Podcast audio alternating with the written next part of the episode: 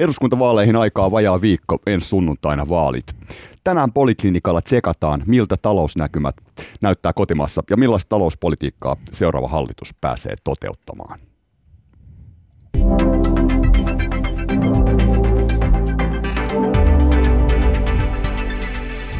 Tervetuloa pitemmittä puhetta Palkansaajien tutkimuslaitoksen johtaja Elina Pylkkänen. Kiitos. Aktiapankista pääekonomisti Heidi Schauman, moi. Moi. Taloustieteen professori, julkistalouden professori Roope Uusitalo. Niin, toistaiseksi vielä julkistalouden, ei julkistalouden. Joo, kyllä, meni hoikin. Helsingin yliopisto ja VATin yhteisprofessori. Yes. Ja ennustepäällikkö Janne Huovari Pellervon taloustutkimuksesta, moi. Terve. Elina, kun sä katsot Suomen talousnäkymiä seuraavana 4 vuonna, niin miltä näyttää vuoteen 2023? No näyttää siltä, että talous kasvaa edelleen, että hyviä ja huonoja uutisia. Että hyvät uutiset on ne, että 5 vuotta talous kasvaa ja nyt sitten ehkä vähän semmoiset huonommat uutiset on se, että ehkä talouskasvu hidastuu ja se johtuu sitten varmaan siitä, että maailman taloudessa näkyy semmoisia huolestuttavia pilviä. Maailman talous kasvaa, hidastuu. Kasvaa edelleenkin. Heidi, miltä näyttää vaalilupaukset ekonomistin silmiin? Nimenomaan talouspolitiikan osalta. Aika avokätisiltä täytyy sanoa, mutta niinhän on aina ennen vaaleja. Sitten jos menee vähän katsomaan samojen puolueiden varjobudjetteja viime syksyltä, niin tilanne ei näytä yhtä räikeältä. Että tämä kuuluukin mun mielestä vähän tähän vaalikeskusteluun, että ollaan vähän yliampuvia ja sitten jokainen äänestäjä tietää jo tässä vaiheessa, että tulee jonkinlainen koalitio ja pitää antaa periksi, niin tämä on niin kuin se ensimmäinen avaus siihen, että mistä lähtee sitten neuvottelemaan. Okei.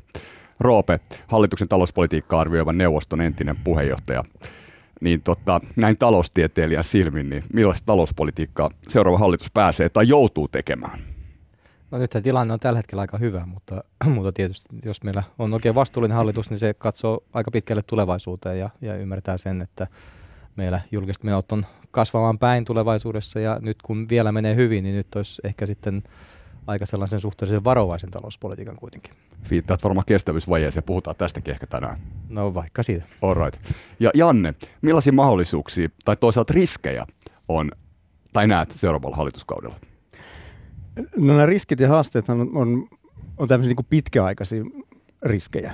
Ja tällä hetkellä, niin kuin tuossa Roope sanoi, tilanne näyttää nyt aika hyvältä.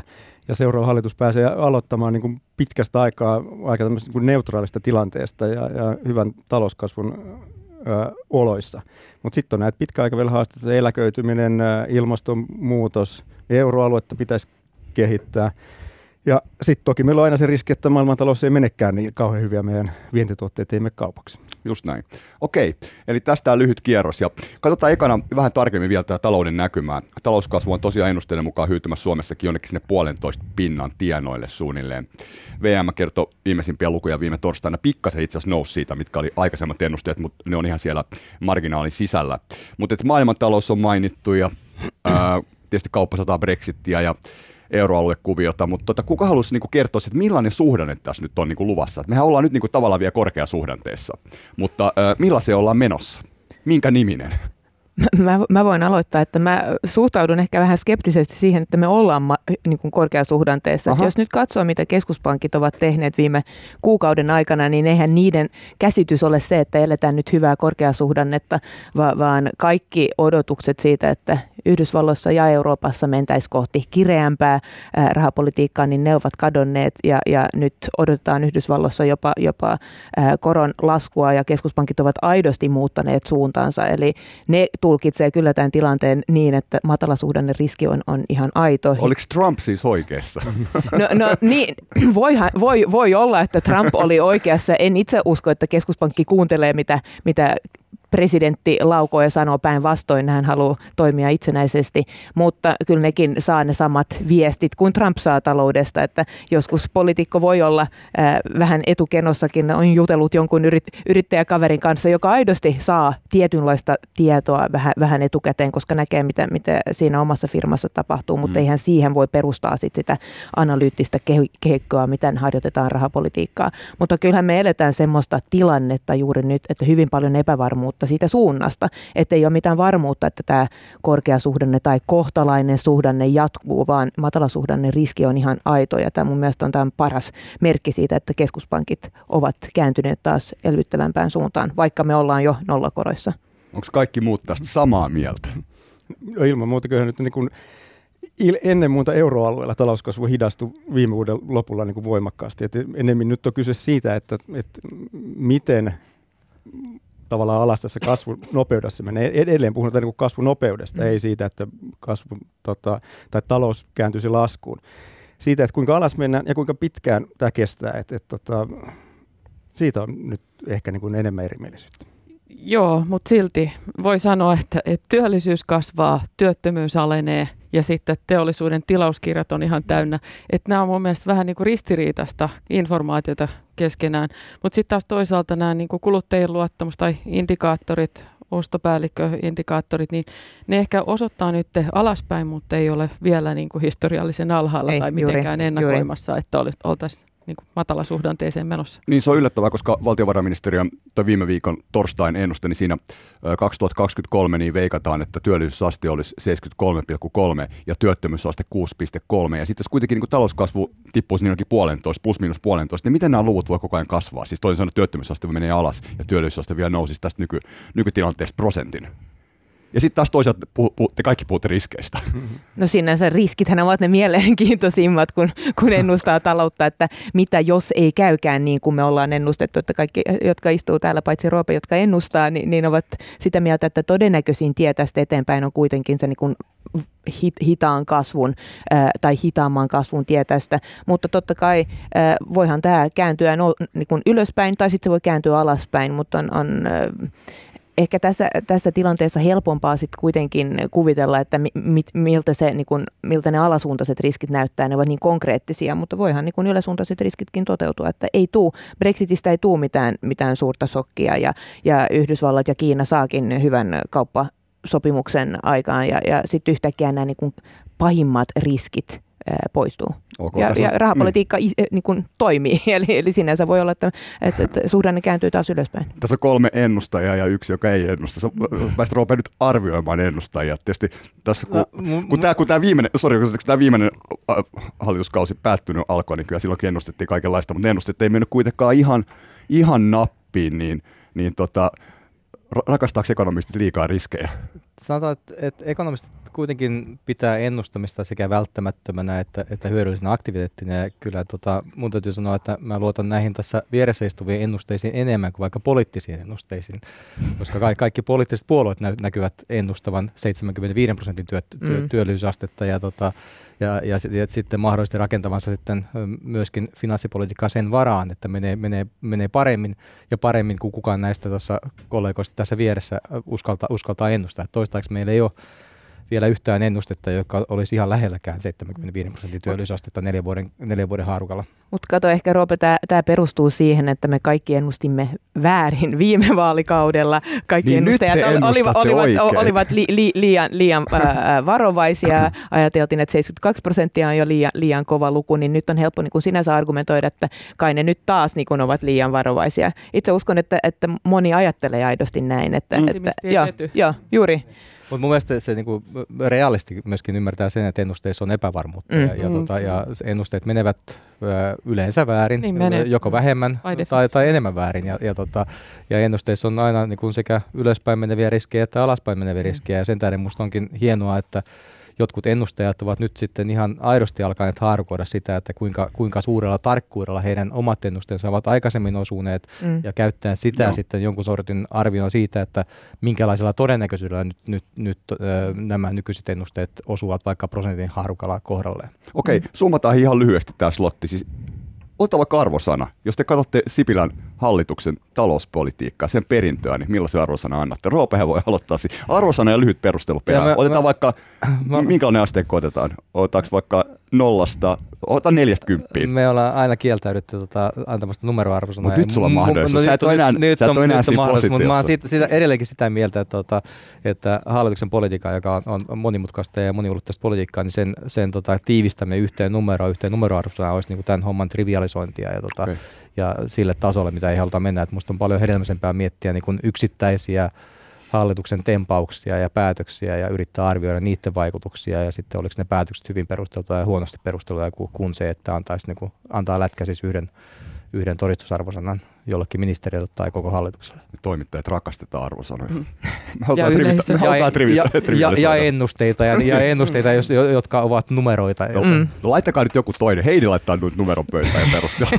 Teitä nyt me ihan tällaisiksi tyhjäksi harjoituksiksi. Jos otetaan huomioon, mitä Roope sanoi, että mä oon samaa mieltä, mutta jos kuitenkin pitää antaa arvosanan, niin mä annan 8. 8? Okei, miksi 8? Ei erinomaista, mutta niin kuin kohtalaisen hyvää. Okay. Että selkeästi niin kuin hyväksytty arvosana. Yritystä oli vähän enemmän kuin lopputulos oli, mutta etenkin jos otetaan tämmöinen kansainvälinen ulottuvuus tähän ja verrataan esimerkiksi, mitä nyt vaikka Ruotsissa tai Saksassa tai Italiassa on tapahtunut, niin Suomi on selkeästi kuitenkin ottanut niin kuin askelia oikeaan suuntaan ja on tehty asioita sen edestä, että no, jos nyt puhutaan tästä työllisyydestä, että työpaikkoja on syntynyt tai että on edellytyksiä siihen, että työpaikkoja on syntynyt enemmän kuin aikaisemmin. Parempi meininki kuin Italiassa ainakin. No, aina pitää valita. Mainitsin myös Ruotsin. Aina pitää valita, että mihin vertaan. Mitäs Janne? No niin, nyt on pakko laittaa arvosanaa, sosiaalinen paine. Joo, no jos ensin perusteluita tavallaan kuin numeroiden valossa, jos katsoo, että mitä työllisyyskasvu on ollut, hallitus pääsi työllisyyskasvutavoitteeseensa, itse asiassa selkeästi sen ylikin. Meillä on työttömyysaste alempana kuin oikeastaan ihan lyhyt hetki, 2008 oli niin kuin tämän 90-luvun laman jälkeen, jolloin on ollut yhtä alhaalla. Valtiotalous on suurin piirtein, tai julkinen talous on suurin piirtein tasapainossa. Meillä ei tällä hetkellä ole mitään akuutteja kilpailukykyongelmia. Et siinä mielessä niin kuin ihan hyvin onnistuttuja ja ei eriarvoisuuskaan nyt erityisesti hirveästi ole kasvanut tämän hallituskauden aikana, mutta sitten taas jäi jotain saavuttamatta, niin kuin tämä esimerkiksi sote-uudistus, joka nyt olisi ollut aika tärkeä saada tällä edellisellä kaudella, mutta mikä se ehkä mä tuolla samalla kasilla menisin. Elina. No joo, mäkin aloitan perusteluilla ensin, että mun mielestä tässä oli hallituksella nyt sitten onnisti, että tällä hallituskaudella saavutettiin sellaiset valtavat niin kuin kasvuluvut, eli vuonna 2016 jo 2,7% talouskasvo, vuonna 2017 2,8% kun se oli, ja sitten vuonna 2018 2,4%. Tavallaan niin kuin valtavan hyvät kasvuluvut ja silti tehtiin elvyttävää politiikkaa. Et vähän ehkä mä siinä olisin tehnyt vähän hillitympää ja kerännyt enemmänkin reserviä siihen, koska jos näköpiirissä kerran on se hitaan kasvun kausi, niin sitten buffertia sinne, jotta meillä on elvytysvaraa.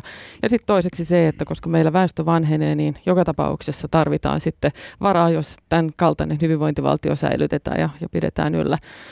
Siitä vielä, että toisaalta niin kuin, että ehkä liian elvyttävää fipoa, finanssipolitiikkaa ja sitten ehkä toinenkin oli se, että, tai semmoinen, että mihin mä olisin ehkä kiinnittänyt huomiota on tämä, että työvoiman ulkopuolella on edelleen ihmisiä, parhaassa työiässä olevia ihmisiä, jotka siellä nyt on ja ei saisi olla liian kauan, jotta pystyvät sitten olemaan meillä tämän vanhenevan työväestönkin niin kuin olosuhteissa työmarkkinoilla. Että tämän pitkän puheen ja perustelun jälkeen, niin ehkä se 7 kääntyy. Eli 8 + 8 + 7. Mitä siitä tulee keskiarvoksi? Joku voi laskea se sillä välin. Tämä on toimittajalle liian vaikeat matematiikka. Mutta Roope, sä et halua antaa kuitenkaan vielä kierroksen jälkeen arvosanaa. En, mutta en arvosanaa vieläkään, mutta mut kyllä mä näihin niin kun perusteluihin aika pitkälti niin kun yhdyn. Että et kyllähän, siis sanotaan vaikka talouspolitiikan arviointineuvoston niin kun kommentit talouspolitiikan hoidosta muuttuivat niin kuin positiivisempaan suuntaan tässä, niin kuin, kun kausi eteni kohti loppua, vaikka sen alun pitäenkään sellainen niin sanottu hitaasti kiristävä talouspolitiikka ei nyt välttämättä ollut niin kuin kauhean paljon pielessä, mutta pitää nyt antaa jotakin krediittiä sitten näistä kasvuluvuista, oli ne sitten hallituksen ansiota tai ei. Alright, mutta vähän alle 8 keskiarvo, eikö niin? Okei.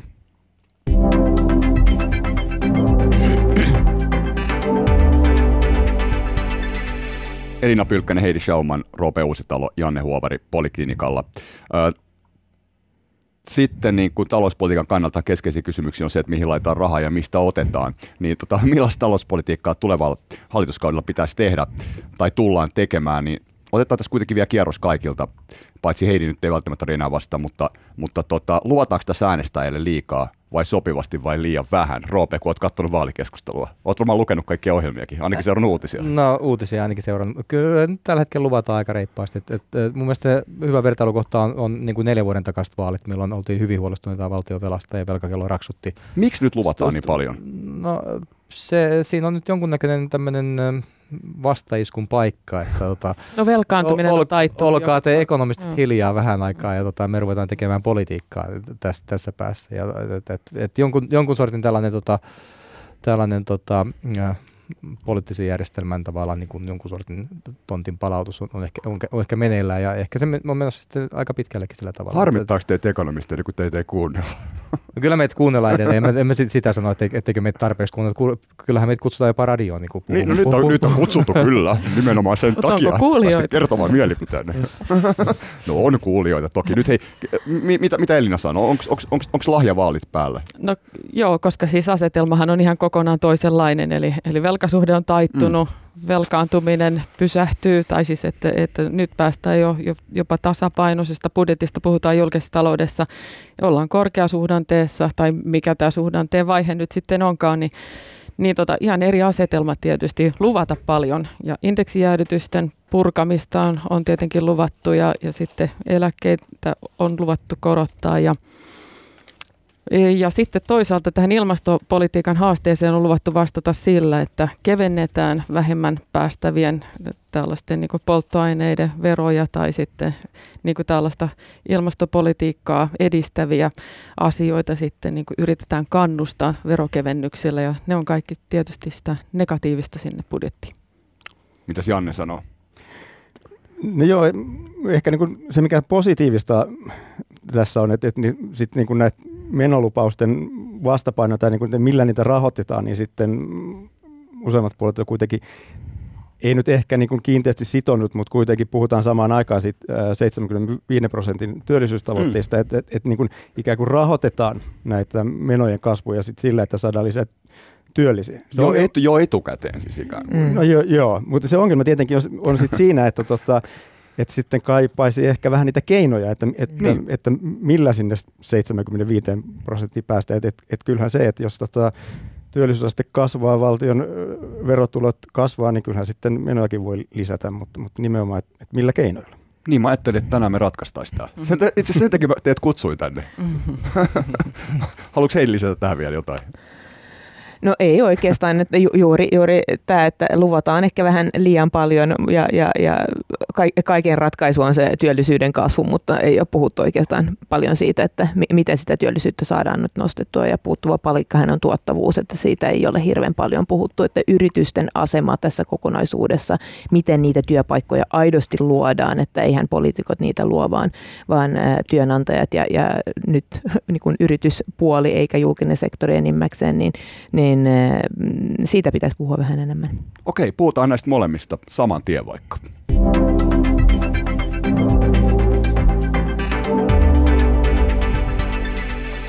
Koska se on just niin, että 75% on se tavoite, jonka kaikki puolueet on allekirjoittanut. Ensi vaalikaudella pitäisi saada työllisyysaste sinne ja se tarkoittaisi 70 000 työpaikkaa karkeasti tässä nykytasosta, niin kuinka realistinen tämä tavoite on nostaa työllisyyttä 75%? Nyt ollaan 72,5. Roope, onko se mahdollista? On se mahdollista, mutta ei se todennäköistä ole. Ei ole todennäköistä. Ei ole todennäköistä ja perustelu on se, että siis jos se, että kerran onnistuu talouskasvu ylittämään ennusteet ei ole tietenkään mikään tae siitä, että se tulevaisuudessa onnistuisi samalla tavalla. Että jos voitat kerran lotossa, niin se ei tarkoita sitä, että seuraavana lauantaina niin lottokupongin todennäköisesti olisi yhtään parantunut. Kyllä se perustuu siis siihen, että kun talous ei kasva enää samassa määrin kuin ei ole 2,8 tai 2,4 lukuja, vaan mennään sinne 1 ja 2 väliin, niin se on se, joka niin kuin tekee tämän epätodennäköisemmäksi? Niin, no lähtökohtaisesti siis edelleenkin me uskomme siihen, että ennustajat ovat käyttäen sitä informaatiota, mitä ennustajilla on käytettävissä, niin kuin tehdäkseen parhaan mahdollisen ennusteen, ja toistaiseksi niin kukaan ei ole vielä ilmoittanut uskovansa 75% työllisyysasteeseen muutaman vuoden horisontilla. Mistä 75% oikein on keksitty? Se on pienempi luku kuin 80. Juuri se 80 tuntuu vähän liian vaikealta. Se on tämmöinen välitavoite. Joku on varmasti jossain vaiheessa katsonut, että tämä olisi nyt kiva välitavoite. Ja sitten seuraavalle hallituskaudelle 77,5, jos niin ollaan päästy siihen 75. Siellä missä Sveitsi ja Islanti ehkä OECD-maista ainoastaan 78%. Tai no onhan Ruotsi siellä hyvin. No Ruotsi on, okei. Ruotsi myös. Joo. Semmoinen niin ihan aito niin kommentti tähän väliin, että siis nyt tämä työllisyysaste, jos lasketaan niin yli 15-vuotiaista ja lähtökohtaisesti on meillä yli 15-vuotiaista, niin aika suurin osan pitäisi olla jo pelkästään opiskelijoita, että sinänsä tämä työllisyysaste tavoite sillä tavalla, kun sitä nyt mitataan, ei välttämättä ole edes ihan kaikkien paras mahdollinen tavoite. Ei. Meidän ehkä pitäisi kiinnostua myöskin yli 64-vuotiaiden työllisyydestä ja ehkä meidän ei pitäisi nyt välttämättä 16-17-vuotiaita yrittääkään työntää työmarkkinoilla. Että näille nuorille olisi ehkä järkevimpikin paikka tällä hetkellä ajankäyttöisen kannalta kuin olla töissä. Niin, selitä nyt radion kuuntelijalle. Nyt sä viittaat siihen, että kuinka tämä työllisyysaste lasketaan. Työllisyysaste lasketaan 15-64-vuotiaiden se osuus, mikä niistä on töissä. Ja 15-64-vuotiaista, niin siinä on aika monta ikäluokkaa, jonka pitäisi olla koulussa eikä töissä. Ja sen tähden, ja toisaalta taas niin kuin yli 64-vuotiaiden pitäisi kohta olla töissä, koska meidän eläkeikä alkaa kohta nousta yli 64. Niin voisi kuvitella, että meidän 65, 66, 67-vuotiaista niin kun ehkä alkaisi olla kohta aika kiinnostua siitä, että kuinka suuri osa näistä ihmistä on töissä. Mutta tämä on niin hyvä pointti. Puhutaanko me tavallaan niin väärästä luvusta? No ehkä vähän. Siinä on ihan... Tai miksi me puhutaan? Onko tämä vertailukelpoinen muihin maihin? On, se on vertailukelpoinen muihin maihin ja se on niin kuin hyvä peruste siihen, että voidaan verrata sitä muihin maihin. Ja totta kai se, että jos meillä opiskelijat vaikka opiskelevat kovin pitkään, ehkä pitempään kuin olisi tarkoituksenmukaistakaan, niin silloin yksi tapa kasvattaa työllisyyttä on se vanhan kuluneen sanonnan mukaan niin kuin alusta, keskeltä ja lopusta, ja se alusta on myöskin niin kuin oleellinen osa työllisyyden kannalta. No ratkaistaan nyt tämä. Meillä on tässä aikaa 40 minsaa, vähän vajaa. Niin siis, että kun talouskasvu hiipuu, maailmantaloudessa on riskejä, niin tietysti aina on riskejä. Väestö vanhenee Suomessa. Ja sanotaan, että helpot keinot on jo niin kuin ikään kuin tehty työllisyydessä. Ja Elina itse asiassa luin Kauppalehteä tuossa, niin kommentoit Kauppalehdelle, että työvoimatoimia pitää räätälöidä enemmän tapauskohtaisesti, jos halutaan 80% työllisyysaste. No se on tietysti paljon siellä kauempana jossakin vuonna 2030, mutta varmaan tämä pätee niin kuin tähänkin tilanteeseen, niin kun jos tästä lähdetään yritetään saada ylemmäksi työllisyysastetta, niin mitä se tarkoittaa, että pitää räätälöidä enemmän tapauskohtaisesti? No osaamista pitää ehkä sitten kohentaa niillä alueilla, joilla sitten on työvoimasta kysyntää, että miten työvoiman kysyntä niin kuin sitten, tai mitkä sektorit tarvitsee lisää työllisiä ja missä on pulaa työntekijöistä. Ja sitten on vielä se, että on ihan selvää, että koko ajan maailma muuttuu, tekniikka kehittyy ja pitää sen takia niin kuin osaamista myöskin sitten lähteä kohentamaan, ja siinä tulee tämä koulutuspolitiikka noin niin kuin yleisesti, eli koulutussatsaukset, tutkimukseen satsaukset, niin ne on tärkeitä, ja toisaalta ne on pitkän aikavälin toimenpiteitä, mutta myöskin paljon pystytään tekemään myös lyhyellä tähtäimellä.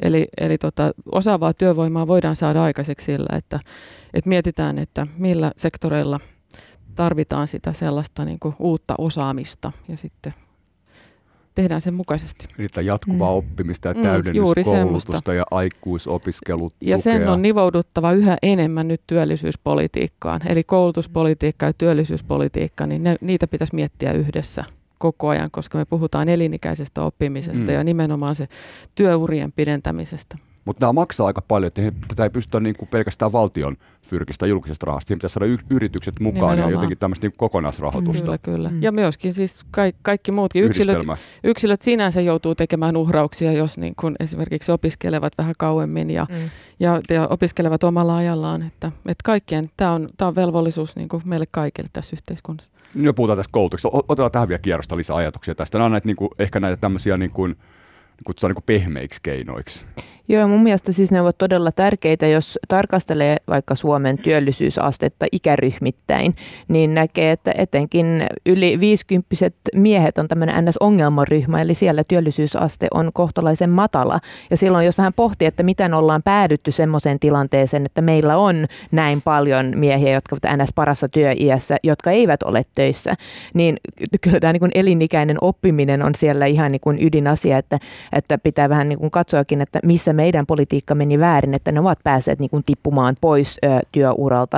Ja sitten kun on ollut 2-3 vuotta kotona, niin sitten on todella vaikeaa löytää takaisin ja ihan niin kuin on paljon mielenterveysongelmia ja muitakin ongelmia, että ei ole helppoja keinoja enää, vaan kyllä tämä nopeus, kun ihminen tippuu pois työelämästä, niin silloin ne toimenpiteet pitää olla siellä hyvin, hyvin lähellä, jos on tämmöinen pohjoismainen hyvinvointivaltioajattelu työmarkkinoista. Sitten toinenhan on niin kuin jenkkimarkkina, että jokainen niin kuin pitää itse huolehtia itsestään, mutta nyt kun meillä on semmoinen järjestelmä kuin meillä on, niin vaikka verrataan Ruotsin ja Tanskaan, niin kyllähän siellä on ihan erilainen ote siihen, että miten kohdellaan ihmisiä, kun ne joutuu työttömäksi. Niin, ja enemmän pistää rahaa myös näihin työvoimapalveluihin molemmissa maissa. Sanokaa Janne ja Roope, nyt tehdään jotain konkreettista. Vaikka nyt tässä niinku tavallaan kuvattiin tätä niinku ongelmaa, just tähän niinku, siis kohtaanto-ongelmaa.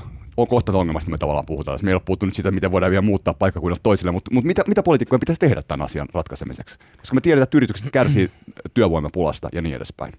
Mä tietysti niin parisuhteellisen yksinkertaista ja poliittisen päätöksenteon niin kuin ulottuvissa olevaa keinoa on olemassa. Että yksi on se, että meillä on esimerkiksi yliopistojen opiskelijamäärät on laskenut sillä tavalla, että se osuus ikäluokasta, joka päätyy yliopistoihin, niin se on itse asiassa ollut muutaman vuoden laskussa. Se on tällaisen teknologisen murroksen aikana aika hämmentävä keissi. Se oli kuin OECDkin vertaus. Suomi on tosiaan omassa luokassaan.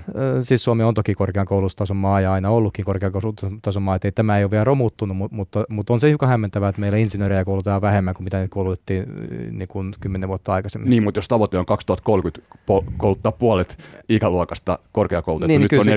Kyllä se käytännössä tarkoittaa sitä, että korkeakoulujen niin kuin ovia pitää avata vähän niin kuin enemmän raolleen, ja kyllä meillä tuntuu, että meillä koulussa halukkuutta, että jos katsotaan kuinka paljon niin kuin ihmisiä on halukkaita, hakevat yliopistoihin, ovat ihan tarpeeksi, niillä on ihan tarpeeksi edellytyksiä selviytyä yliopisto-opinnoista, ja näistä tuntuu olevan kauheasti hyötyä, niin kyllä tämä niin kuin esimerkiksi yliopisto-opintojen niin kuin laajentaminen jollain tavalla ja ammattikorkeakouluopintojen laajentaminen jollain tavalla, niin varmaan niin kuin yksi sellaisia niin kuin selkeitä keinoja, siis sellaisia keinoja, mitä pystytään tekemään. Että on myöskin sellaisia keinoja, mitä sanotaan, että meidän pitää nostaa tuottavuutta, niin nyt yhtäkkiä nyt tässäkin pöydässä varmaan nousee kädet pystyyn, että jaha, miten se tehdään, mutta sellaisia, mistä voidaan tehdä päätöksiä, niin sellaisia olemassa. Mutta eikö se ole kuitenkin niin, että yliopistossa ja korkeakoulussa paikkoja on enemmän kuin pyrkijöitä per vuosi? Että tavallaan ne jonot vaan syntyy tietyille aloille. Siis yliopistoissa on pyrkijöitä niin kuin moninkertaisesti paikkoihin verrattuna, parhaimmillaan 10-kertaisesti paikkoihin verrattuna. Tämä tietysti johtuu siitäkin, että monet ihmiset hakee moniin paikkoihin, mutta kyllä meillä niin kuin yliopistoihin edelleenkin on pitkät jonot ja vaikka pääsykokeet on poistettu, niin se ei tätä nyt varsinaisesti... No mikä se ratkaisu olisi? No kyllä se ratkaisu on yksinkertaisesti aloituspaikkojen kasvattaminen. Lisäaloituspaikkoja. Joo, samaa mieltä. Eli tavallaan tarvittaisiin tällainen niin kuin yliopisto-uudistus siis. No satsausta enemmän, se on yksinkertaista. että kyllä mun mielestä sekin on huonosti sanottu, että ikään kuin että talouspolitiikkaa tässä mielessä ei voisi tehdä. Että kyllä pystyy poliitikot tekemään aika paljon valintoja ja valintojen tuloshan tämä on nykyinen tilanne. No pitäisikö niin kuin kandin tutkinnosta tehdä enemmän, tai jotenkin ohjata sitä enemmän, niin kuin, että se olisi tämmöinen työelämätutkinto? Aikaisemmin verstaat tulos.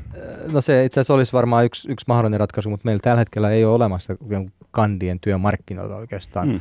Et meillä on niin kuin järjestelmä, jossa yliopistokoulutus on maisterin tutkinto ja työmarkkinat on varsinaisesti maisterille ja sen muuttaminen voi olla vähän pitkällä. Mutta onko se välttämätöntä, että työelämän niin työpaikat on maisteri? Pitääkö se olla gradu tehtynä, että pärjää työelämässä? No itse asiassa totta puhuen, niin meidän opiskelijat kyllä karkaa niin kuin maailmalle siinä vaiheessa jo ennen kuin ne on sen gradun tehnyt valitettavasti. Me mielellään haluttaisiin tehdä näistä maistereitakin, mutta ne näyttävät saavan niin kuin töitä niin kuin opiskeluaikanakin aika merkittävä määrä, mikä on siis monella tavalla hyväkin asia. Mutta en mä nyt ihan lähtisi tätä meidän maisteritutkintoa ensimmäisenä romuttamaan, että kyllä mä niin kuin ensimmäisenä avaisin sitten niihin kandiopintojen ovia. Ja tietysti jos pystyisi järjestelmään pistämään kokonaan uusiksi, niin siis erillinen kandiohjelma ja sen jälkeen erilliset haut maisteriohjelmia olisi varmaan niin kuin toimiva ratkaisu, jota on tässä nyt ainakin 10 vuotta tehtykin vielä oikeastaan niin kuin onnistumatta. Että se pullonkaula on niin kuin ikään kuin väärässä paikassa. Että se on niin kuin siinä pääsyssä opiskelemaan. Et mieluumminkin niin kuin sitten siellä myöhemmin karsittaisiin sitten, jos niin on, vai? Eli no, tavallaan kandista maisteriin.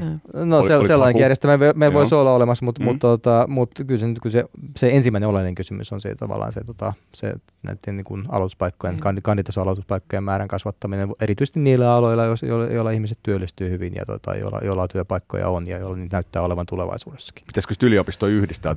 Pystytään vähän aikaa, se on mielenkiintoista. Tai sitten ammattikorkeita yhdistää yliopistoja ja vielä tehdä niin kuin ikään kuin ammattikorkeakoulututkinnosta niin kuin vastaavia kanditutkintoja yliopistoissa. Itse asiassa ammattikorkeakoulututkinnon niin määritelmällisesti vastaa kandidaattia. Mutta vastaako se käytännössä? No, ammattikorkeakoululla on niin kuin ihan selkeä oma roolinsa ja täytyy myöntää, että mäkin olen tässä pikkusen ehkä kääntänyt kelkkaani vuosien kuluessa. Musta ammattikorkeakoulut on Suomessa löytänyt paikkaansa ja toimii niin kuin ihan mainiolla tavalla siinä omassa roolissaan. En mä sitä tekisi, enkä mä oikeastaan tekisi sitäkään, että yliopistoja niin radikaalisti yhdistettäisiin. Että kyllä meillä edelleenkin jonkunlainen arvo on siinä, että meillä on korkeakoulutusta saavutettavissa niin kuin eri puolilla maata jonkunlaisen etäisyyden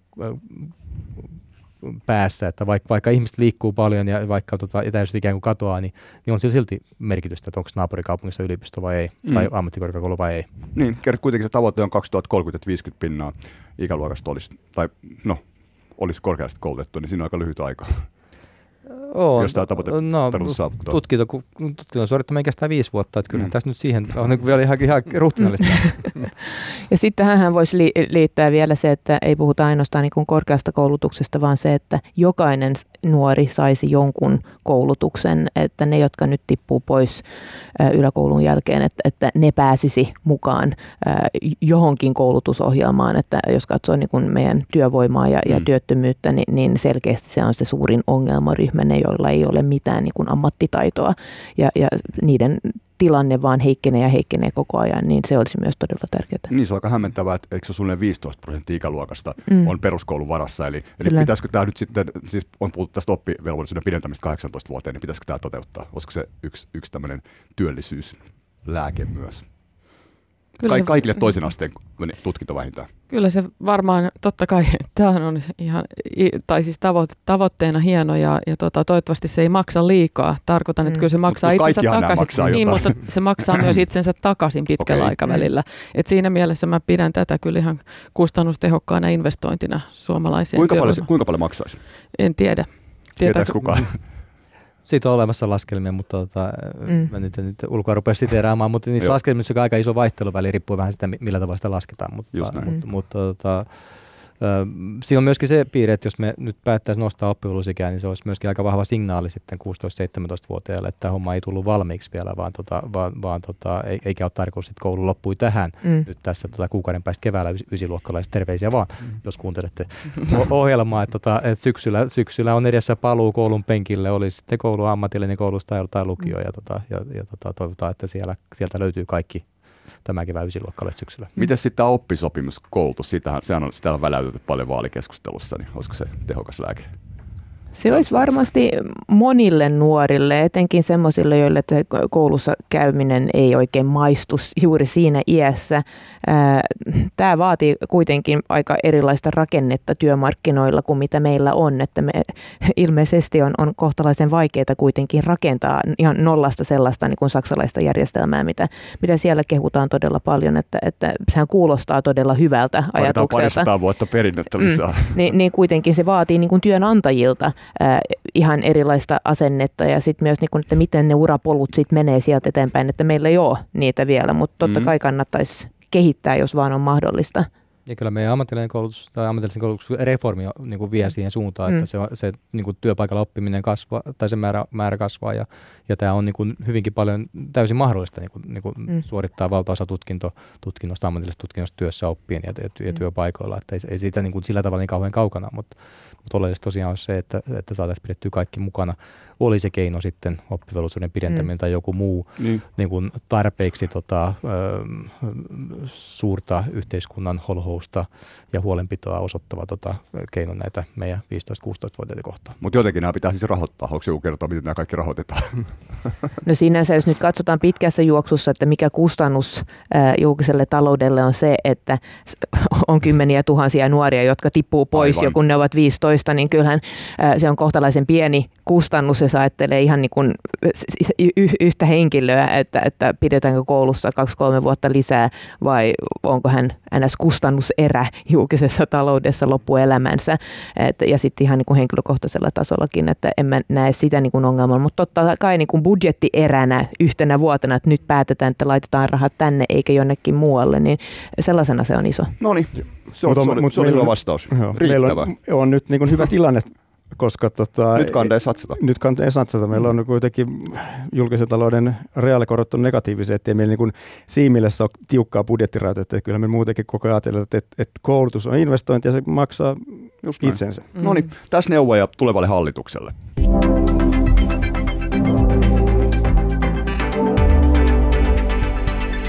Elina Pylkkänen, Janne Huovari, Heidi Schauman ja Roope Uusitalo Poliklinikalla. Suomalaisia työmarkkinoita haukutaan aina välillä, että nämä on joustamattomat. Niin onko nämä joustamattomat vai ei? Mitä Roope sanoo? Jos joustavuudella tarkoitetaan esimerkiksi vaikka irtisanomisen helppoutta, niin suomalaiset työmarkkinat on keskimääräisen joustavat. Jos niin tarkoitetaan esimerkiksi niin palkkojen määräytymistä, niin siinä tapauksessa suomalaiset työmarkkinat on kai niin vähän siellä joustamattomammasta päästä yhdessä esimerkiksi vaikka ruotsalaisten ja työmarkkinoiden kanssa. Elina, mitä sanot tähän joustavuuspointtiin? No, olen ihan samaa mieltä äskeisen puhujan kanssa, eli kyllä mun mielestä suht joustavat, ja kun OECD:ssä on verrattu myös siis OECD-maiden näitä työehtoja ja sääntöjä ja näitä myöskin jäykkyyksiä, niin ei Suomi sieltä mitenkään pomppaa ensimmäiseksi, että meillä olisi jotenkin joustamattomat työmarkkinat. Joo, ja kyllä tässä, niin tässä viime vuosien aikana tai tässä 2017-2018, että meidän työllisyyskasvu oli huikean nopeata, niin ei se olisi ihan niin kuin joustamattomilla työmarkkinoilla onnistunut. Että onhan meillä nyt työttömyysaste on laskenut nyt jo niin kuin kohtuullisen alas ja toivottavasti laskee tästä eteenpäin. Se, mitä mä ehkä ajattelen, missä meillä niin kuin suurin ongelma on siitä niin kuin palkan asetannassa, jossa meillä se finanssikriisin jälkeen tavallaan tehtiin pahoja mokia, että meillä niin kuin palkat nousi nopeasti sopimusten perusteella siinä vaiheessa, kun talous meni alta pois ja muualla palkkojen nousu oli tosi hidasta tai jopa laski ja meillä nostettiin aika paljon ja sitten meillä kesti tosi kauan, että me saatiin ikään kuin kurottua tähän umpeen. Joo. Nyt meillä pitäisi olla uusi jonkinnäköinen Suomen malli nyt sitten syksyllä testataan, että miten tämä nykyisessä järjestelmässä toimii. Kun seuraavat palkkakierrokset lähtee liikkeelle. Aivan. No kun tuossa puhuttiin siitä, puhuttiin siis niinku koulutuksen kehittämisestä ja ne on tämmöisiä vähän pitemmän aikavälin tapoja, jos ne saadaan toteutettua, nostaa työllisyysastetta, mutta saadaan nyt seuraavaa 4 vuotta, niin 75% on se tavoite, niin ja kun on sanottu, että tämmöiset helpot keinot on käytetty, niin mitä sitten jää jäljelle? Tämmöisiä niin kuin nopeita keinoja, mitkä kuitenkin on vielä poliitikkojen käsissä. Mä sanoisin kyllä, että kaikkia keinoja ei ole käytetty. Et esimerkiksi okei, kerro mitä meillä on ensinnäkin tämä byrokratialoukku. Ihmiset tai työttömät pelkääkin ottaa vastaan tällaisia niin kuin lyhytaikaisia, määräaikaisia töitä, koska pelkäävät, että sitten jäävät ilman tuloja pitkäksi aikaa, että joutuu niin kuin tukikaranteeniin. Ja sitten on tietysti se, että on ihan tätä informaatiopulaa, eli informaatioloukku myös tarkoittaa sitä, että ei tunneta näitä sääntöjä. Ja mun mielestä tämä pitäisi olla niin kuin itsestään selvää kaikille, että tehdään sellaista lainsäädäntöä, mikä on ymmärrettävää, selkeätä ja jonka jokainen pystyy niin kuin reagoimaan. Ennen kaikkea, kun me ollaan tehty paljon kannustavia tämmöisiä toimenpiteitä meidän järjestelmiin, niin sitten niitä ei tunneta. Niin mun mielestä tätä ei ole ajateltu loppuun asti. Eli olisiko tämä nyt sellaisia asioita, byrokratialoukku ja informaatioloukku, joka pitäisi ratkaista sotu-uudistuksessa? Kyllä. Okei, mutta sotu-uudistus kuitenkin on sellainen uudistus, joka ei varmaan ihan vielä ensi vaalikaudella valmistu. No nämä voidaan ratkaista se jopa niin kuin ennen sotu-uudistusta, perusteellista sotu-uudistusta. Roope? Niin tämä on kysymys, mitä aina välillä kysytään, että mitä sitä voisi tehdä, ja tietysti tutkijana on aina välillä vaikea vastata, kun joistakin, tai useimmista näistä ei ole kauhean vankkaa näyttöä, että niillä olisi vaikka työllisyyttä vaikutusta. Mutta yksi semmoinen on, mistä on aika vankkaa näyttöä, ja se liittyy nyt sitten meidän ikääntyneiden työttömiin kohteluun. Meillä ei enää työttömyyseläkeputkea, kun työttömyyseläkettä ei ole enää olemassa, mutta meillä on edelleenkin työttömyysputki, joka tarkoittaa sitä nyt käytännössä, että meidän 60-vuotiaiden työttömyysaste on aika hurjasti korkeampi kuin vaikka 55-vuotiaiden työttömyysaste, ja se on niin kuin ihan selkeästi pystytään osoittamaan, että täällä työttömyysputkella on tämän kanssa vaikutusta. Sen poistaminen olisi uudistus, jolla olisi voittajia ja häviäjiä, mutta jos kysytään suoraviivasti, että onko olemassa semmoinen keino, minkä työllisyyttä kasvattavasta vaikutuksesta on näyttöä, ja tämä on niin kuin niitä yksi harvoja, mistä selkeästi on. Niin, tämä löytyy tuo työ- ja elinkeinoministeriön työllisyys näitä keinoja arvioivasta paperista. Siitä taisi olla 10 000 uutta työpaikkaa, mutta se tarkoittaa sitä, että eikö se on, nyt se on 59 vuotta, ja sitten siinä on, onko se joku 61 vuoteen asti saa, ja sitten se tekee vielä lisäpäivillä, niin sitten ikään kuin käytännössä sen jälkeen niin voi saada lisäpäiviä sitten vanhuseläkeikään saakka. Tämä järjestelmä tietysti on niin kuin radikaalisti pienempi kuin mitä se oli tuossa niin takavuosina, jolloin ikärajat oli niinkin alhaalla kuin 53, mutta se on sitä on pikkuhiljaa hilattu ylöspäin, mutta ja sen tähden meillä onkin siitä näyttöä, että näillä niin ikärajan nostoilla on ollut ainakin systemaattisesti, joka nostolla on ollut siihen ikäluokkaan vaikutusta, jota se koskee. Mutta tämä voi olla poliittisesti vähän vaikea rasti. Tämä on nimenomaan niitä kovia keinoja.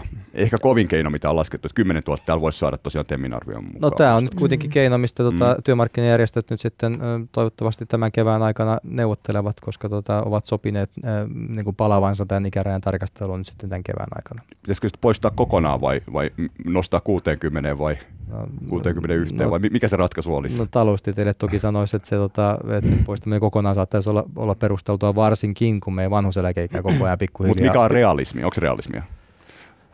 No realismi on se, mitä poliittiset päättäjät haluavat tehdä, ja se tässä punnitaan taas nyt sitten tämän kevään hallitusneuvottelussa seuraavan kerran. Ja jos me halutaan päästä sinne Ruotsin työllisyysasteeseen, että meillä on näiden niin kuin ikääntyneiden ikäluokassa se työllisyysaste on noussut niin kuin hyvin nopeasti tässä viimeisen 20 vuoden aikana, mutta meillä on edelleen siellä se on se kaikista suurin ero siihen Ruotsiin verrattuna. Niin, just vaan. Ja Ruotsissa kai pääsee niin työmarkkinoilta ainoastaan terveydellisistä syistä, että siellä se on. Ruotsissa ei ole tämmöistä työeläkeputkea. Joo. Okei, siinä olisi yksi tämmöinen konkreettinen. Entä sitten ansiosidonnaisen leikkaaminen edelleen? Sitähän on leikattu 500-400 ja joissakin tapauksissa 400-300 päivään, mutta sekin on, sitä on niin tarjollut toisena tämmöisenä kovana keinona. No, Roope joutuu vastaan kaikki nämä kivoja kysymyksiä. Itse asiassa tästä viimeisestä leikkauksesta ei ole vielä tutkimusta olemassa, koska se on alkanut purra työttömiin vasta viime elokuussa, niin kuin jonkun päiväraha on lyhennetty suurin piirtein, joten sitä ei vielä kauheasti tämän viimeisen leikkauksen vaikutusta ei vielä tunneta, mutta aikaisempien leikkauksen vaikutuksia toki tunnetaan. Kerro vielä, että miksi on leikattu? Mikä se pointti on? Työttömyysturvan kestoa on leikattu sen tähden, että tutkimuksetkin osoittaa, että työttömyysturvan pitkä kesto kasvattaa työttömyyden keskimääräistä kestoa. Ja tämä ei ole siis mikään arvokommentti. Siinä on hyviä ja huonoja puolia, että meillä on hyvä työttömyysturva ja pitkä työttömyysturva, mutta se on empiirinen fakta, että työttömyysturvan kesto vaikuttaa työttömyyden kestoon.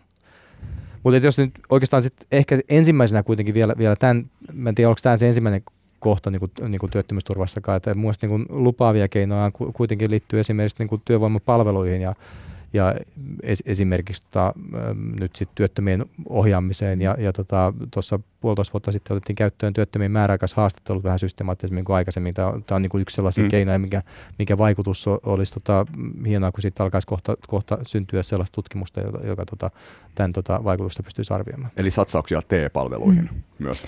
Ja siis Suomellahan on vähän omalaatuinen työmarkkinajärjestelmä. Aina kun puhutaan joustoista ja mitä pitäisi tehdä, niin mun mielestä tärkeää niin kuin jotenkin muistaakin, että kun verrataan joskus Ruotsiin ja joskus Tanskaan ja joskus Saksaan, niin näissäkin maissa on hyvin erityyppisiä joustoja, että joko voi olla tämmöinen niin kuin ulkoinen jousto tai sisäinen jousto, eli jousto on se, että voi irtisanoa, mutta eihän Saksassa ole sellaista joustoa, vaan Saksassa on sellaista joustoa, että jo niin kuin töissä olevan ihmisen työaika joustaa.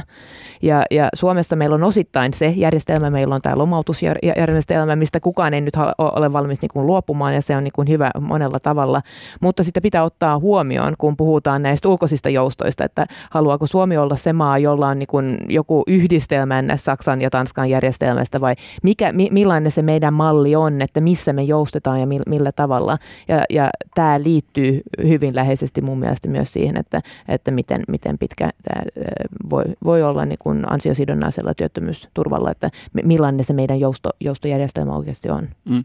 No mitä sitten, jos ajatellaan, että mistä voisi saada lisää työllisiä, niin meillä on tietysti myös kuitenkin, vaikka on laskenut aika paljon, mutta meillä on kuitenkin aika paljon vielä pitkäaikaistyöttömiä, sellaisia, jotka on ollut päälle vuoden työttömänä ja varmaan pitempäänkin, niin tämmöisiä niin kuin heikossa työmarkkina-asemassa olevia, niin millä tavalla heitä saataisiin töihin? Meidän täytyisi varmaan lisätä mahdollisuuksia tehdä osa-aikaista työtä työmarkkinoita. Jos katsotaan taas niin kuin näitä Ruotsia ja Saksaa, meillä on osa-aikaisten osuus työllisistä noin 15%. Mm-hmm. Ruotsissa taitaa olla vähän yli 20 ja Saksassa ei, melkein 30%. Ja meillä ei ole, ei ole mikään tavoite se, että meidän täytyy saada niin paljon osa-aikaisia, että mieluummin tietenkin kokoaikaisia, mutta sitten on myös paljon ryhmiä, jotka eivät halua tai eivät pysty tekemään kokoaikaista, ja näitä ryhmiä olisi hyvä saada mukaan. Sitten meillä on maahanmuuttajat, jotka meillä täällä on jo maassa, niin heidän työmarkkina-asemansa voisi parantaa sillä, että pääsee helpommin töihin kuin tavallaan kantasuomalaisten ehdoilla, ainakin väliaikaiseksi. Mitä tuo tarkoittaa? Varmaan jonkinnäköistä koulutuksen työn yhdistämistä, jossa sitten palkka osittain maksetaan palkkatukena tai jotain muuta. Just näin, et työnantajat tuskin maksavat työntekijälle, joka ei, jolla ei ole kielitaito esimerkiksi, niin ihan samaa palkkaa kuin sitten koulutetulle suomalaisille. Niin miten tämä palkkatuki saataisiin jollain tavalla yleistymään niin, että yksityiset, siis koska yksityiset yritykset käytännössä on niitä, jotka ennen kaikkea työllistää, niin innostuisi tästä enemmän? Siis palkkatukia on aika laajasti käytetty järjestelmä, että ei ole niinku, ei tarvitse innostua enempää. No innostuu, mutta siis tämä on niinku laaja ja itse asiassa niinku sellaisia taas työvoimapoliittisia keinoja, jonka positiivista vaikutuksista työllistymiseen sen palkkatukijakson jälkeen on myöskin niinku jonkunlaista näyttöä. Okay. Mikä ei oikein ollenkaan niinku kaikkien mahdollisten toimenpiteiden kohdalla ole totta, mutta palkkatuki yksityissektorille on sellainen työvoimapoliittinen palvelu tai tukijärjestelmä, jonka vaikuttavuudesta on positiivistakin näyttöä olemassa. No, mitä te sanotte siihen, että jos 75% työllisyysaste saavutetaan jossain vaiheessa tai jopa 80, niin millainen on se yhteiskunta, jossa työllisyysaste on 75 tai 80? Ollaan puhuttu, että siellä on osa-aikatyötä, enemmän maahanmuuttajia, mitä muuta? Tästä puhuttu aika vähän nyt. Minkälainen se on sitten käytännössä? Vaikka 75%, puhutaan nyt siitä, se on kuitenkin lähempänä. No, tämä tarkoittaa sitä, että tämä luo sitä osallistavaa kasvua, että kaikki on osallisena tässä niin kuin talouskasvussa mukana, eli vi gör det tillsammans vähän niin kuin Ruotsin malliin, että otetaan mukaan kaikki. Et nythän tässä on niin kuin huolena se, että jos meillä on niin kuin se 73%, niin se tarkoittaa aina sitä, että yli 25% siitä työikäisestä väestöstä on jollakin tavalla ulkopuolella. No, jotkut on koulutuksessa, jotkut on sitten työkyvyttömiä ja niin poispäin, mutta se aina mun mielestä kertoo kyllä siitä, että osa on pois siitä tuotantotoiminnasta ja tästä niin kuin yhteiskunnan tästä eteenpäin vievästä kasvusta. Mitä Janne sanoo? Joo, kyllä, että jos me päästäisiin 75% työllisyysasteita tai parempaankin, niin se tarkoittaa nimenomaan, että suurempi porukka on mukana. Sitten meillä on myös paljon kevyempi tilanne toki julkisessa taloudessa hoitaa nämä ikääntymisongelmat. Eihän se tietenkään tarkoita sitä, etteikö meillä tulevaisuudessa myös olisi haasteita niin kuin julkisen talouden tasapainon kannalta, mutta on meillä silloin parempi mahdollisuus hoitaa näitä ikääntymishaasteita. Ja ja muitakin näitä tulevia menopaineita. Roope, Heidi, tähän vielä jotakin pointteja. Minkälainen yhteiskunta on? 75%. Nämä on aina vähän hankalia. Nämä kysymykset, sen tähden täällä on hiljaisuus. Syvä hiljaisuus. Tulevaisuuden näköinen vaikea. Mutta ei kai siis 75% työllisyysaste nyt siis aika samaltahan maailma näyttää sitten kuin tälläkin hetkellä. Ei siinä nyt vielä niin valtavaa muutosta tarvitsisi tapahtua. Et ihan jo se, että meidän työtehtävät on koko ajan muuttunut kevyemmiksi, vähemmän fyysisesti rasittaviksi. Meillä on pitkään jatkunut työkyvyttömyyseläkkeiden alkavuuden väheneminen, joka tosin valitettavasti kääntyy tässä juuri hiljattain, mutta tällaiset niin kuin trendit, joka näkyy se, että ihmiset on terveempiä, työt on kevyempiä, niitä jaksaa tehdä paremmin. Meillä yliopistolla tuntuu, että professorit ovat siellä, kunnes ne kannetaan ulos täyttää se 68, niin ilmeisesti professorin työ kuuluu näihin kevyisiin töihin sitten siinä mielessä. Ei siinä nyt niin kuin valtavan radikaalia muutosta onhan se kiinni siitä, että millaisia muutoksia tehdään, että mulla oli kaveripariskunta, joka muutti Ruotsiin ja äiti oli perinteisesti kotona, kun isällä oli työkomennus ja hän ajatteli, että siellähän on helppo saada ystäviä ja tuttavia niin kuin Suomessa, että menee vaan sinne leikkipuistoon ja siellä tapaa samankaltaisia ihmisiä ja sitten hän meni Tukholmassa leikkipuistoon ja se oli tyhjä. Siellä ei ollut muita vanhempia lasten kanssa, niin sehän on tämmöinen konkreettinen esimerkki ihan, että voihan niin kuin arki näyttää aika erilaiselta riippuen siitä, että millaisia uudistuksia tehdään, vaikka vanhempain uudistuksen. Että kyllähän ruotsalaiset ovat todella paljon kotona lasten kanssa, mutta eri tavalla, eri rytmissä kuin me ollaan täällä. Ja se näkyy ihan tämmöisinä asioina, että oletetaan aina, että asiat ovat ihan samalla tavalla muualla, mutta ei ne ole.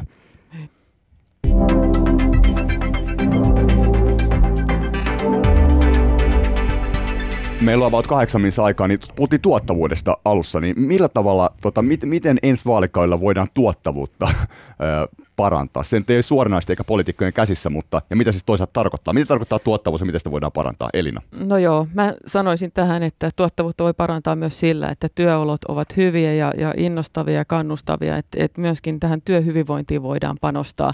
Tämähän nyt on sellainen helppo toimenpide, vaikka niin kuin heti lähtee panostamaan tähän ja sitten tämmöistä isompaa tuottavuusremonttia tietysti pitää miettiä sitten niin kuin, sit varmaan tuossa, että millä tavalla uusia teknologioita ja innovaatioita omaksutaan sitten niin kuin, tähän tuotantoon. Koulutus, mikä tässä on aikaisemminkin ollut esillä, niin koulutus on aika keskeinen, että sillä luodaan sitä uutta tietoa ja sitten se myös auttaa siihen, että pystytään omaksumaan sitä tietoa ulkomaalta. Et suurin osa, mitä meilläkin teknologista käytetään, niin ulkomaalta ne tulee. Sitten meillä täytyy olla sellainen ympäristö, että yritykset ovat valmiita investoimaan tänne, haluaa investoida tänne, jolloin tulee niitä uusia laitteita ja niiden mukana tulee uutta teknologiaa. Mutta eikö tämä ole ihan hirveän tärkeä kysymys? Minkälaista yrityspolitiikkaa pitäisi olla, että tänne investoitaisiin ja millaista veropolitiikkaa yrityksellä pitäisi suuntaa, jotta yritykset edelleen työllistäisi porukkaa? No ilman muuta, että meidän täytyy ainakin pysyä niin kuin samassa kelkassa tässä niin kuin verokilpailussa kuin sitten naapurimaat.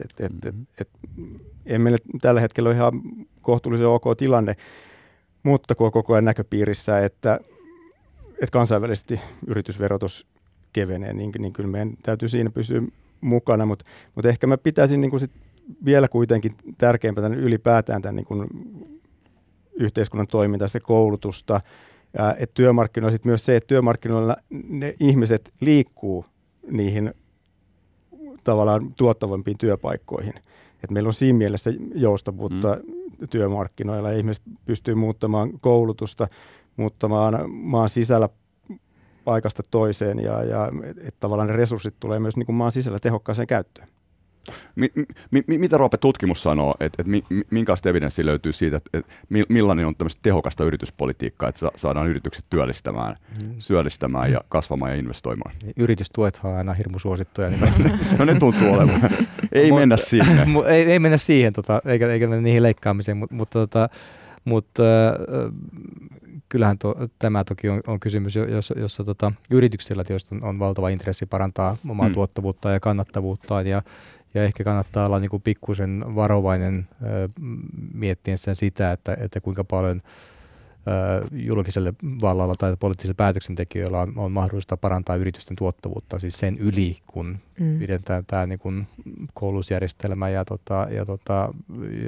ja muu järjestelmä sellaisessa kunnossa, mutta se että... että siihen ei vaikuta niin paljon tämmöiset verovähennykset ja muut. Niin, tai siis se, että musta olisi epärealistista, että nyt aloitetaan tämmöinen valtiollinen tuottavuusohjelma.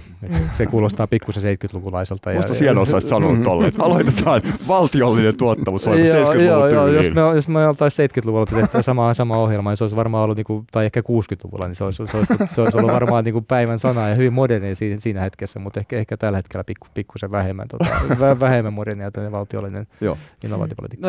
Yritystuet nimenomaan ehkä hidastaa sen tuottavuuden kehittymistä, kun ei tarvitse tehdä mitään, kun tuetaan jo ilmankin. Et kyllä se mun mielestä on semmoinen niin kuin kannattavuudelle ja tuottavuudelle hyvä asia, jos yritystukia myös karsitaan. Mitä yritystukia sä, Elina, karsit? No, lähtisin siitä päästä liikkeelle, mitkä on todettu jo niin kuin haitalliseksi, eli ainakin ympäristölle haitallisia yritystukia. Lähtisin karsimaan, ja nythän tämä olisi ollut siis todella vielä otollinen tilanne tehdä se, kun talous kasvaa, korot on alhaalla, yrityksillä ei olisi ollut niin kuin sillä tavalla hätää sitten siinä kohtaa. Mistä me vaan löydetään sellaisia poliitikkoja, jotka se tekee, se on ehkä se vaikeampi. No ehkä vaaleissa löydetään sitten. Ehkä löydetään. Joo, ehkä nyt puhutaan yrityspolitiikasta, niin tämmöinen pitkäjänteisyys ja ennakoitavuushan on yrityksille todella tärkeää, että ne pystyvät tekemään omia suunnitelmiaan ja voivat luottaa siihen, että tilanne ei muutu radikaalisti nopeasti, niin se on todella tärkeää. Se ei ole niin jännittävää, että jos joka 4-vuotiskausi tulee uudet verospeksit. Se on sitten vähän hankalaa yrityspuolelle. Joo, okei. Tuleeko tähän vielä jotakin? Ei löydy tähän. Okei, mutta sitten vielä sitä, että jos katsotte vielä tämän ensi vaalikauden mahdollisuuksia ja riskejä, niin mitä sieltä löytyy? Roope, talouspolitiikan näkökulmasta. Ensi vaalikauden mahdollisuuksia ja riskejä, siis kotimainen riski on tietysti se, että tai yksi kotimainen riski on se, että kansainvälisesti tapahtuu jotain ja sitten samaan aikaan ehkä sitten on tuudittauduttu liian optimistiseen tulevaisuuskuvaan ja tehty sitten hallitusohjelmia niin kuin, liian positiivisen skenaarion varaan ja sitten ulkomailla kansainvälisesti tapahtuu jotain sellaista, joka sitten vaikuttaa haitallisesti Suomenkin talouskasvuun ja tämän johdosta jossain vaiheessa todetaan, että tähän positiivisen skenaarion varaan rakennettuun politiikkaan niin ei olekaan mahdollisuuksia ja joudutaan tekemään aika radikaalejakin leikkauksia joskus paljon huonommassa taloustilanteessa kuin nyt tällä hetkellä. Niin tämä nyt on ehkä sellainen yksi riski. Niin, mitä Heidi, se on tuo korkokäyräkuvio, niin tuleeko crash 2020? Joo, siis että millaisia riskejä nyt ulkomailta tulee, mutta ei se ole hirveän epätodennäköistä, että tulee jonkinlainen taantuma tämän seuraavan hallituskauden aikana, että onko se sitten lyhyt ja mieto vai syvä ja pitkä, niin se on sitten toinen asia, mutta se voi tulla isona yllätyksenä Suomen hallitukselle, joka on juuri jotenkin varautunut siihen, että hyvä kasvu jatkuu, että vähän liian optimistisia ollaan ehkä tällä hetkellä, mutta toisaalta se kasvu voi tulla siitä optimistisuudestakin, mutta kyllä mä näen, että ne suurimmat riskit nyt ihan lähitulevaisuudessa voivat tulla jostain muualta ja myös se, että jos tulee semmoinen, niin keskuspankkien elvytysmahdollisuudet ovat hyvin rajallisia, että sitten päädytään taas siihen, että mitä finanssipolitiikalla voidaan tehdä. Eli edes voi olla kiky 2.0. Ihan oikeasti.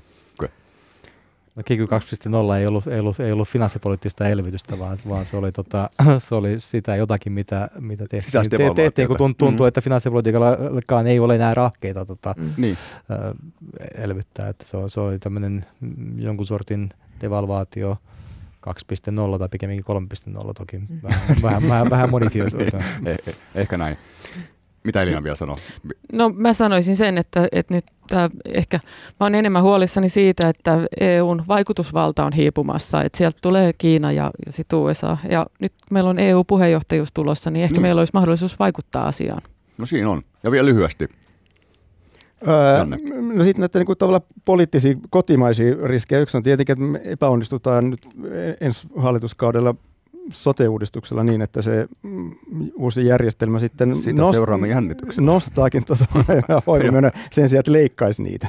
Okei, hyvä. Elina, Janne, Heidi ja Roope, kiitoksia tästä keskustelua. Tässä oli vähän poliitikoille osviittaa ensi vaalikaudelle. Kiitti. Kiitos. Kiitos.